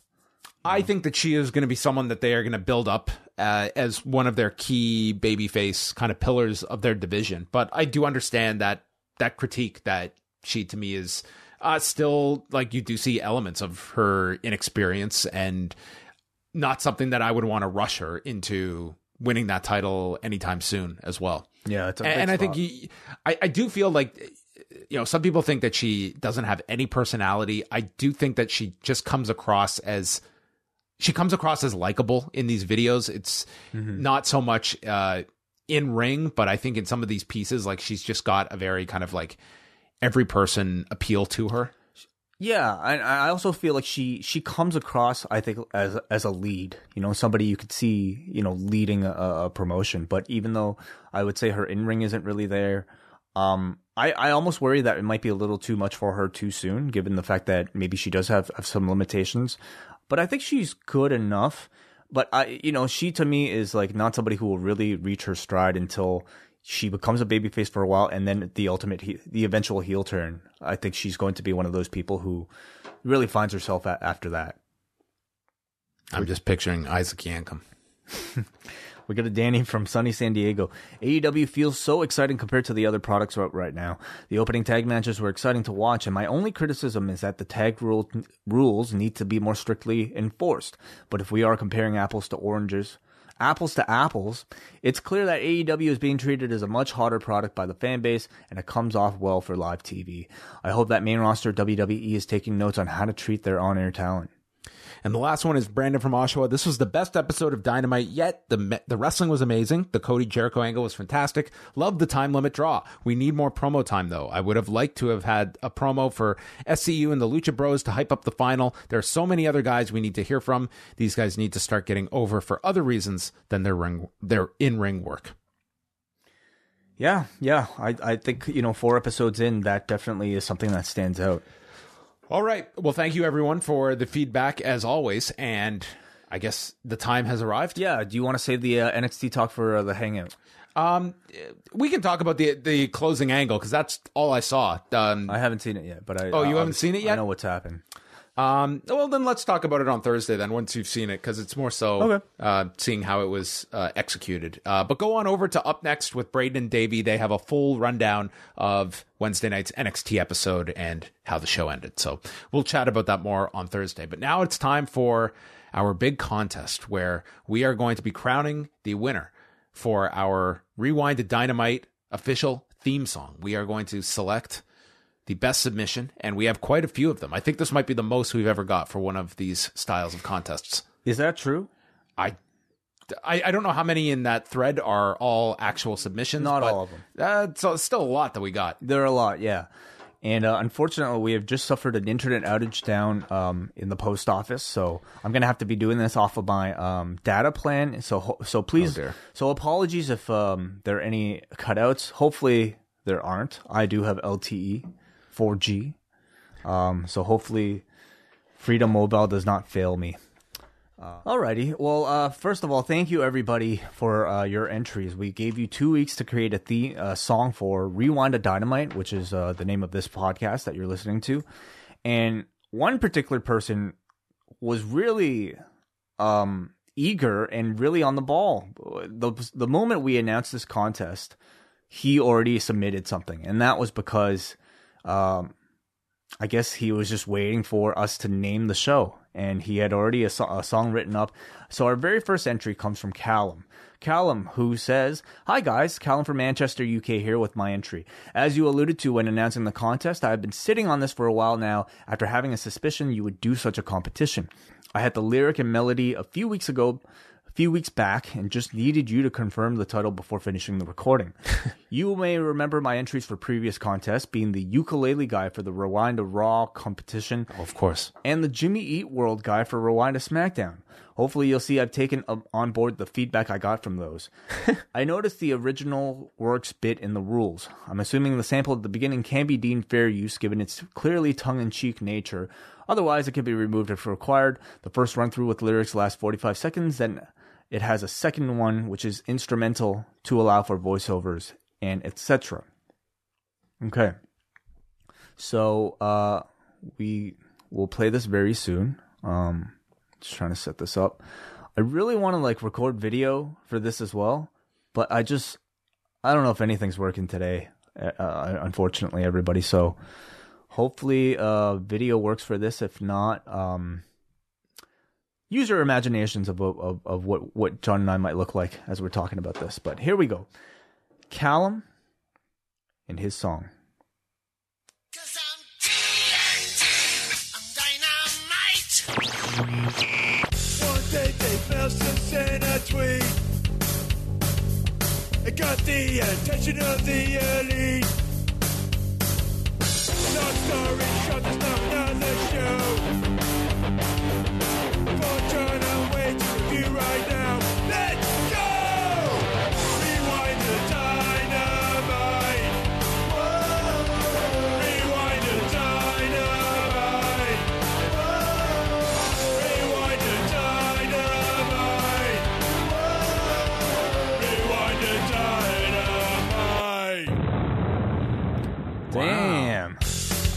we've started off with like a contender. that was really damn good. That sounds like something that I would like. Sounds really professional. Like, look at this bed too. It's it works really great. Yeah. Welcome everybody. Like I, it works already. Damn. Adding the bed, you just gained some brownie points. Major production points. Wow. Uh, Excellent job, Callum. And, and for those of you who might not, not be able to make out the lyrics, one day Dave Meltzer sent a tweet. It got the attention of the elite. Long story short, there's now another show for John and Wade to review right now.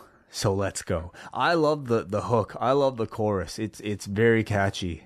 Um, what if we had named the show like Blast Away?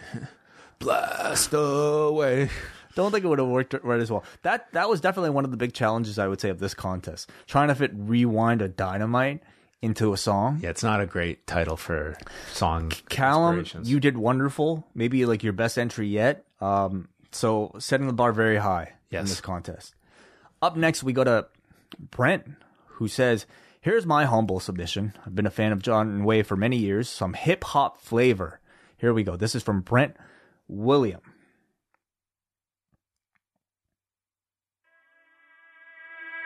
Check it out. Yeah, Post-wrestling.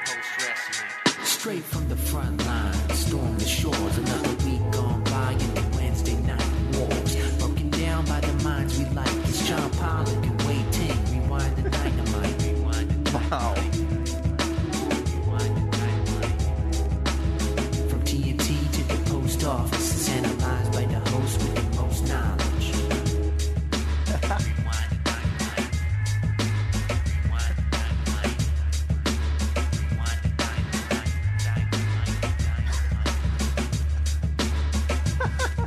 Why did we name the show this? I think this this is the most satisfying part of the whole thing. Is just hearing people have it have to like say the name of the show. Dynamite. Just That- rolls off the tongue. You know that was really damn good too. Yeah. Uh, I'm already We're like covering all genres as well. I'm already kind of disappointed. We're only going, going to get to have to choose one. Uh, but the lyrics here, straight from the front line, storm the shores. Another week gone by in the Wednesday night wars, broken down by the minds we like. It's John Pollock and Wai Ting. Rewind to dynamite. Broken down by the minds we like. From TNT to the post office, it's analyzed by the host with the most knowledge. Fuck. That's a complicated rhyme. Man. You got away with it though, man. Great job, Brent. Um, like a real '90s hip hop vibe. I like it. that one. I like it. They're playing to uh, the core. Okay, so that was very good. Our hip hop hip hop submission. Thank you also for to both of of you for We, we might have to put out a Rewinded Dynamite like mixtape. album. Yeah. Yes, We can keep the. We, we got all the B sides now. God. Yeah. Uh, everybody keeping to the length of the of the Everyone contest as on well. fire so far. Yeah. All right. Up next, we go to. Hey guys, this is Jacob Chestnut from Birmingham, Alabama. I hope you are doing well. I started back watching wrestling about two years ago as my as at the time my Oh seven, my God! We found a fan that was created in two two years ago. two years. Yeah. There you go. Uh, as at the time, my seven year old son was getting into it. I travel a decent amount and I'm always looking for podcasts to kill time and stumbled upon Post Wrestling about a year ago. I absolutely love listening to you guys and I always appreciate hearing from smart journalism and actual interesting interviewers. Let me know if you need anything mixed differently for this submission and I can't wait to hear all the awesome All right, the winner. This is, uh, again, Jacob Chestnut. All right, Jacob.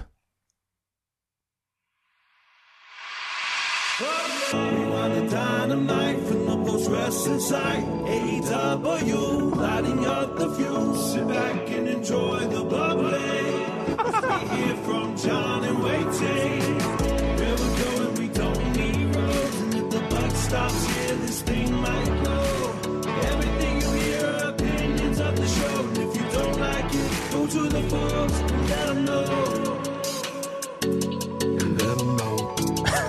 God, this sounds like the soundtrack for a Dwayne Johnson movie. Man, I am officially intimidated. I don't know who. We're, We don't deserve this. Like, we're just a, a wrestling podcast. Like, we don't deserve okay, we're, this. we're, we're three for three so far. this these, amount of these have been like really good submissions so far, Yeah. and totally different ones. Listen, in the past for these contests, we may have exaggerated our enthusiasm for, for some of these entries. Oh no, I was legitimately blown away. like we've had Way as a high bar. pretty bad entries in the past. Three for three thus far. Can, can I just ask? Did we get the requisite entry that is just someone wrote out the lyrics and it's not an audio file? Because that seems to be always Did one not get that, that. we get. Did not get that. Okay, because usually that would always be someone that We got- we, we there's nothing we can do with this. So thank you. We've got quality musicians here, and that Damn. that was like that was very good with bubbly in there as well. Yeah. Okay, very good, Jacob. Uh, we go to You know, uh, up next we have Lawrence Haber. Hey all, Lawrence Haber from New Jersey here. I'm a professional bass player who gigs around the tri-state area and have been listening to John and Wai on my way to gigs for years. Love post wrestling. Anyway, here's my entry into the contest, named after the musical style I was going for. Hope you like it. Wow. This is Lawrence Haber, who's entered some of our contests in the past. After Wednesday night, you'll find the best insight. Blow up your phone, download, rewind, and dynamite. Post wrestling's John and Way. We'll discuss Tony K and the Elite. Now let's hear what they have to say. Whoa. Okay, what was the what what, what did he say? Um, this song that song is called "Wai Funky Wednesdays." By the way, um, after Wednesday night, you'll find the best insight. Blow up your phone, download, rewind a dynamite. Post wrestling, John and Way will discuss Tony K and the Elite. That guy d- certainly nailed the time too. That was what 15 seconds. Yeah, yeah. Actually, less than that. That was like yeah, about about. That's all we need. Um, yeah, man, that was like that was like if, if we commissioned Primus to do a, a theme song for Rewind a Dynamite. Damn, you ruined my surprise. Uh, that was very cool. Very cool. Very different, I would say, from the rest. Part of the qualification, I would say, is what can we listen to every single week Oh, that's a big one. for the duration of Be time? honest. Uh, don't name it, but do you have a front runner right now? Yes. Okay, let's keep going. We go to Chris from Melbourne next who says, with my with help from my amazing partner Dasha, who lent a hand, her other hand, and her voice to the form to form the tag team of Chris and Dasha from Melbourne. Uh, de- we designed. Okay, it's designed to fade out so you guys can, can talk over it. Okay, great. All right, so this one's from Chris and Dasha from Melbourne.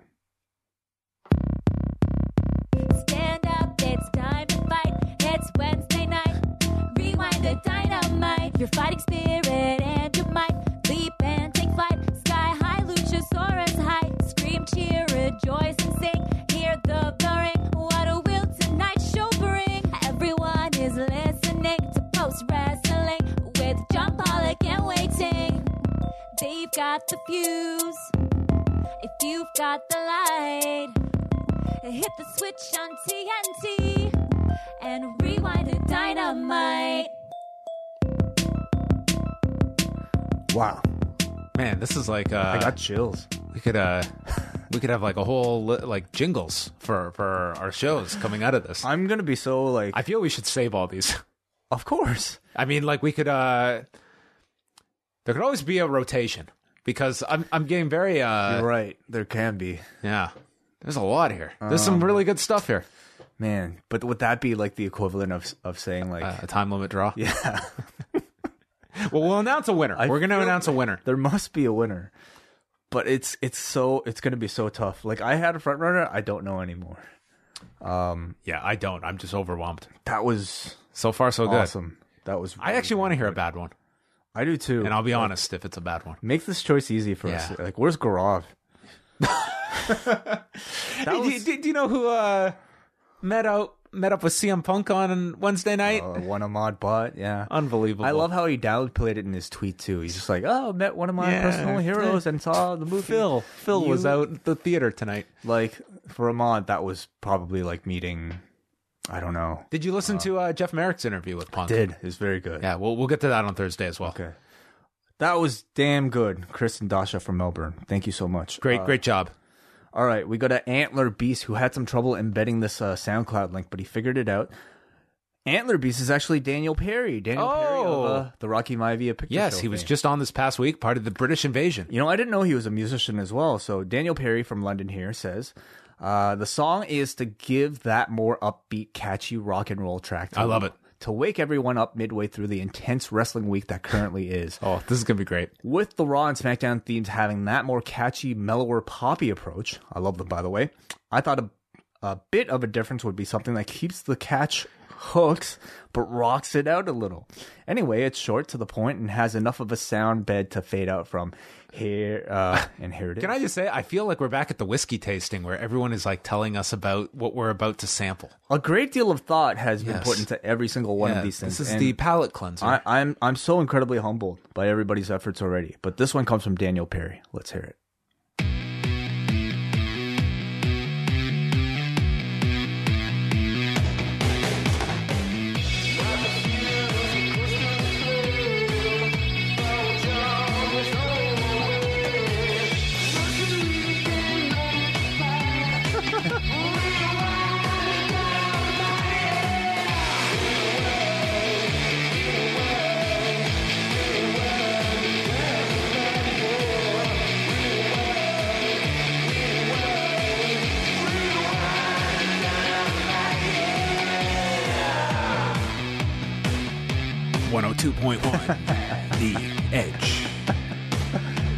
Got that that vibe. Oh, yeah. it? yeah. It's it's it's it's really cool. Wow. Okay, and he's got a plug here. Oh, first of all, the lyrics, in case you might not be able to make it out. Light the fuse, get close to the flame. For John, there's only one way.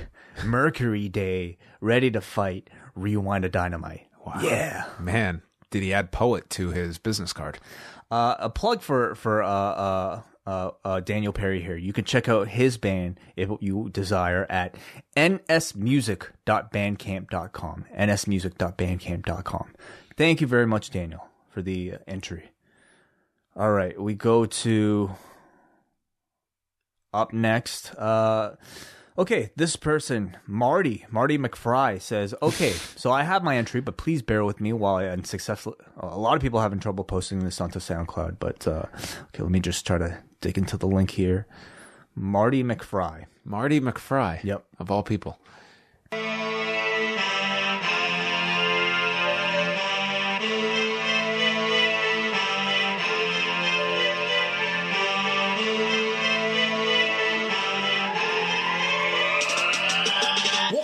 The road, AirPods in my ear. John, I'm waiting, who I wanna hear.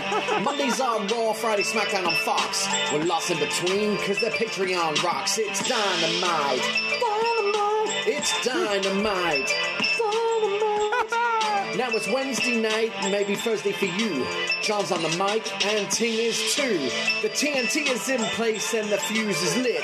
It may look like Raw, but the booking ain't shit. It's dynamite. It's dynamite.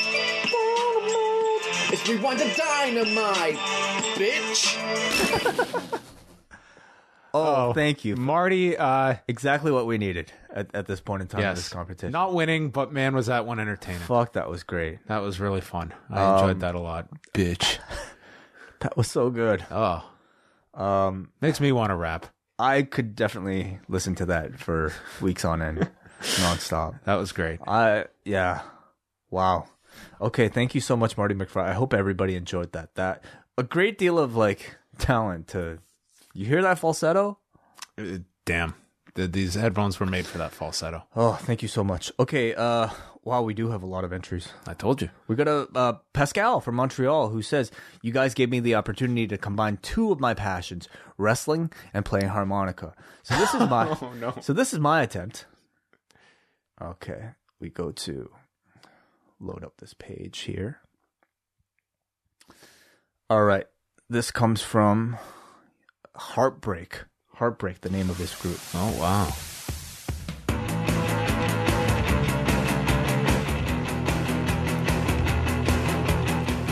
The lights and the actions. Love the feuds and love the factions. Dragon sleepers, meteoros, Frankensteiners, Hurricane runners. From the top rope to the sky. Oh my god, please don't die. John and Wayne hold the belt high. Let's review a dynamite.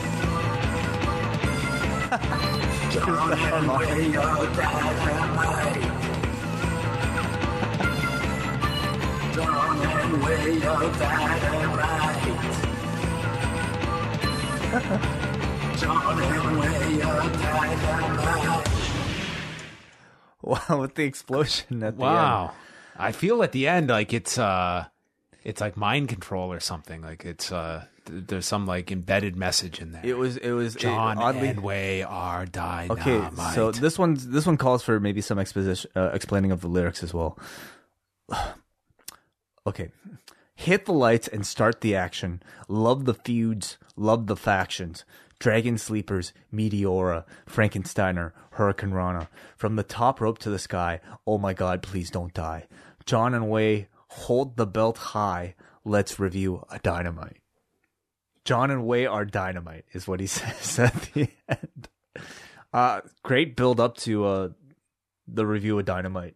yes, uh, the harmonica slipped in there for the end. John and Wai hold the belt high. Let's re- okay. Wait. Oh my God! Please don't die. Let's review a Dynamite. That's very clever. I was expecting though, Pascal. I would say a more face melting harmonica solo. I have to say, you know, uh, I, I I I was ready for it. I was ready for like just crazy harmonica there at the end. Yeah, it was uh, a, a good entry. I wanted. I was ready for a whole harmonica like song. No lyrics, just harmonica. just harmonica. yeah, it could have been our outro. Okay. Uh, only uh, a couple more here. We go to this gentleman by the name of Bishop who says, "Hello, here's my submission. I hope it gets your stamp of approval." Ah, Oh. see what you did there. Okay, here we go. John Pollock and Wai Ting Sounds like Brady. post wrestling. Here we go. It's Wednesday night. What's on your mind? Is this time to rewind? Rewind and dynamite. With our hosts that we trust the most. If it happened on the show, it's all in the notes. Like your podcast after 2 Canada, Ontario, Toronto, The Office. Whoa! Yeah. You know how they do. John and Wai. Bring the boom. Man, this feels like it would have been on uh, NBC on Saturday mornings. I would watch this show. Sure. Early '90s, Like a uh, TGIF? yeah, uh, well, not? TGIF, but the the Saturday morning block. This would be right before Hang Time. Gotcha. Uh, yeah, there's that. It- It also, like, it sounds like the um, like it reminds me of the uh the Young Bucks like new theme song. A little bit, yeah, yeah, yeah. Kind of got that feel. Um, Remember Student Bodies? Did, did you watch Student Bodies? Yes, yes. Do you remember the original theme? And it was awful. It's like, Student bodies. Student Body. And then they went Original for a theme. totally different theme. That, That, theme was is a classic. What are you talking I about? I hated it. It was just like someone Sounds nothing like. It felt like someone that was like getting like tortured having to say student bodies. It was like anyway. Uh, thank you very much. That was Soul at Zero. Thank you very much, Bishop, for that entry. Okay, I think we have uh, our our final one here because it's already getting so tough to pick one. But this one comes from Von Grappler, who says, "Here's a silly song that's as different as a show it was written about." John are sipping lattes. Perhaps a vintage Cabernet.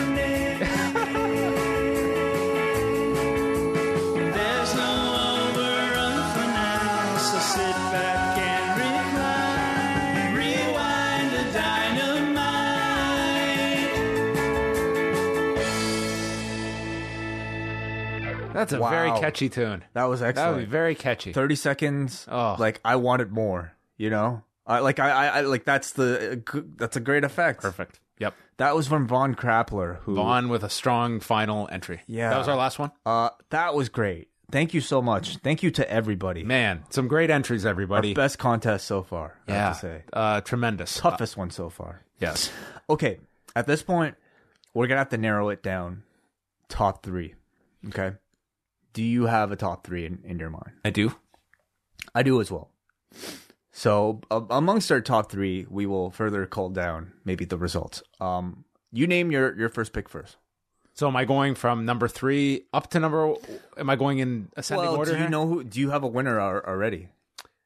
Because I, I I thought we would replay the, our our top entries Okay. first. Okay. Well, my top three are the first three. Really? Okay. So that would be Callum. That would be Brent. Um, and then that would be Jacob from Jacob. Birmingham. Okay. My top three are Callum. I agree. with. Okay. You know what? I change. I'm sorry. Ooh. My top indecisive. three are Jacob. Jacob. Okay. Jacob Chestnut. So we agree on that one. um, Chris and Dasha from Melbourne. Okay. And the final entry here, uh, Von Grappler. So we'll play all those. I think that's Okay. That's five. five Yep. total. Okay. First up, Callum. Okay. Okay, Callum from Manchester. This is our UK. first one. First one. I'm TNT, I'm dynamite. One day they felt some Santa tweet. It got the attention of the elite. I know. Sounds like Steve Austin singing. Short story, short stuff, another show.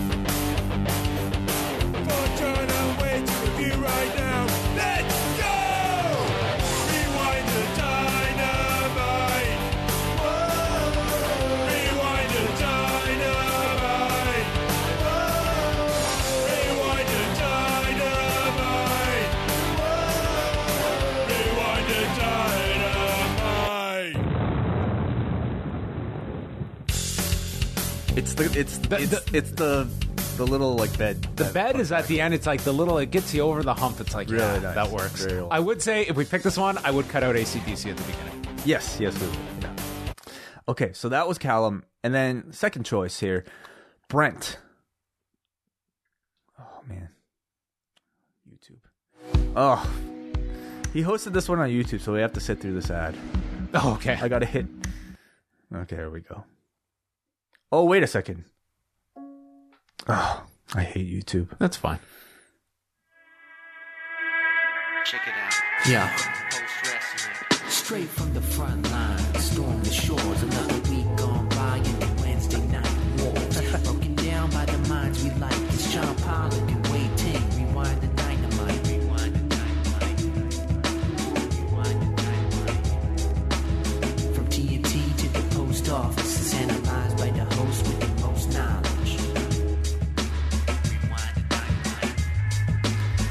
DJ Joe Poe.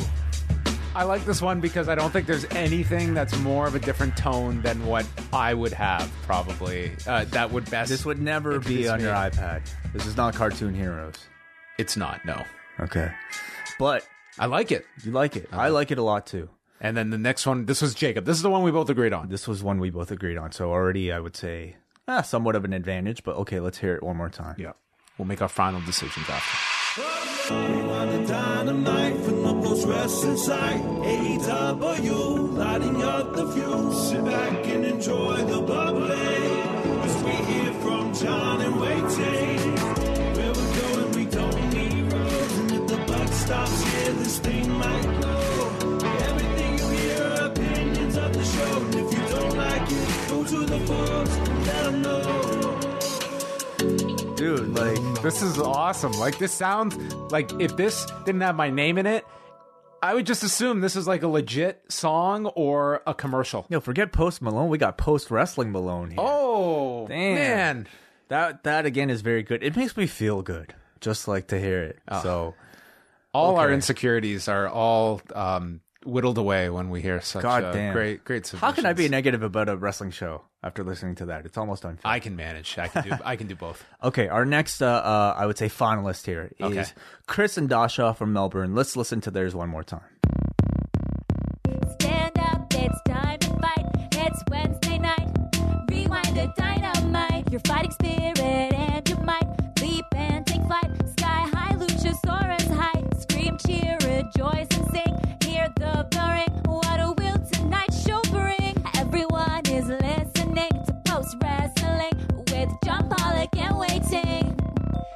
Got the fuse. If you've got the light. Hit the switch on TNT and rewind the dynamite. So good. It's great. So good. It's really good. Her voice is great. I mean, it's just like such a poppy, catchy tune. Um, excellent. It's really good. It's really good. Oh man. I don't know. I don't have a clear cut winner. Last one. Von. Let's last one. I want to listen to this one one more time. Okay. I, want to listen to all of them one more time, but just, just for the sake of this this particular contest, I want to listen to Von Grappler. John and Wayne are sipping lattes. Perhaps a vintage Cabernet.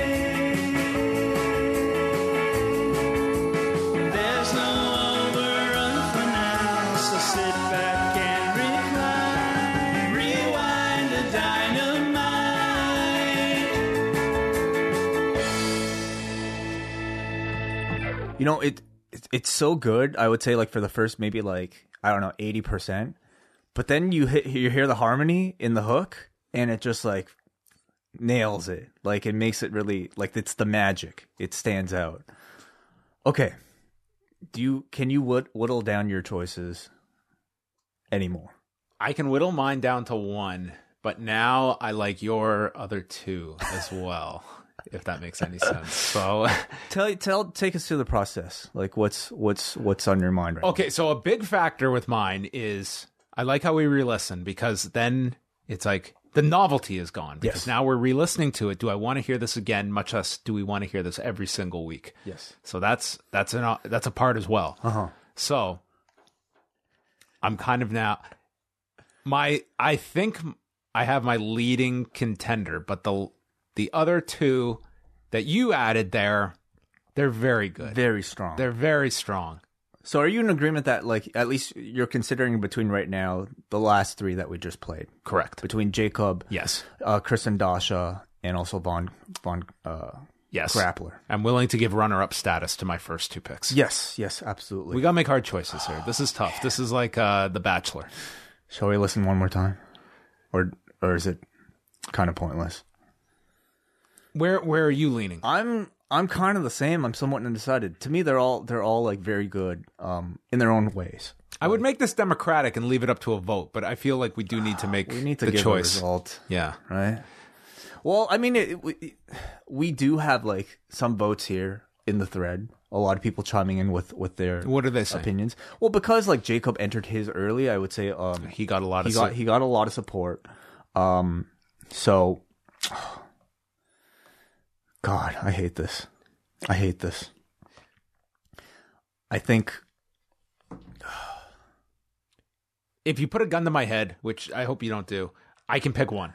Yeah. I I think, think I you can, know what I it think is. I can too. I think I can too. Um, I think we can. I think we have a winner. I'm going with Jacob. Yes, That is my pick. I'm going with Jacob as well. I think the fact that on immediate listen, John and I both both chose it, uh, and and the fact that you know uh, a lot of people on the board seem to feel that way as well. I think we can announce a winner, and that is Jacob Chestnut. Chestnut with his song His Kraken Chestnut original. Which was Rewind lighting up the fuse. Sit back and enjoy the bubbly. As we hear from John and Wai Ting. Where we're going, we don't need roads. And if the buck stops here, this thing might blow. Everything you hear are opinions of the show. And if you don't like it, go to the forums and let them know. Like it's a real song. Like it's a I, I say that with like the uh, utmost respect. Like to all the entries, like this just sounds like it's a It's way too good. It's a Like, great too tune. good. Like- Like, people are going to be disappointed at the rest of the podcast after they hear the song like a song like this. So, congratulations to Jacob Chestnut from Birmingham, very Alabama. very tight race. Um, and congratulations to everybody. I hope you can tell how difficult of a decision this was for John and I. Uh, and I think to show our appreciation for everybody, I want to uh, send everybody a gift. We have Oh. we have a number of uh, audio cassettes that uh, a lot of people have uh, received thus far from our uh, ice cap. A limited run of all these, but we still have some left. I'm going to send one to. I'm going to send. You know what? Here's what I'll do. I'll send a tape to everybody, everybody who entered, and then for the finalists that we just mentioned, I will send a T-shirt as well, and uh I guess for for and the rights to your entries in perpetuity is what we take. no, no, not at all. You guys maintain the rights to as like you know uh what what's uh you know uh the identity identity crisis and also uh Colby John do as well. Um, this is your music. If you, if we don't use it, doesn't mean you can't use it for your own purposes for other other things. But uh, all of you guys, we will be sending something and. Thank you all so much for putting the amount of effort in uh, that you did. Great entries from everybody, so thank you uh, very much, and congratulations to Jacob Chestnut. Yes. All right. Uh, it's been a lengthy show, so thank you to everyone for tuning in.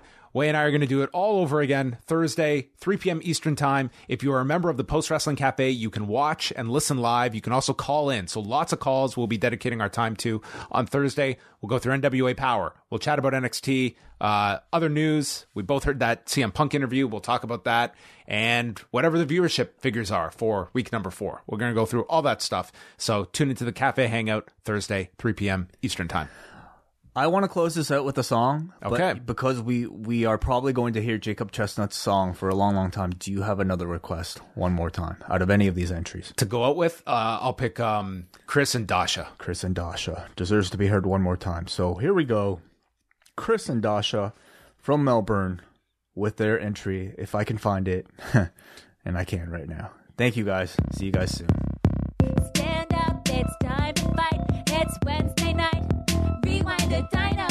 your fighting spirit and your might.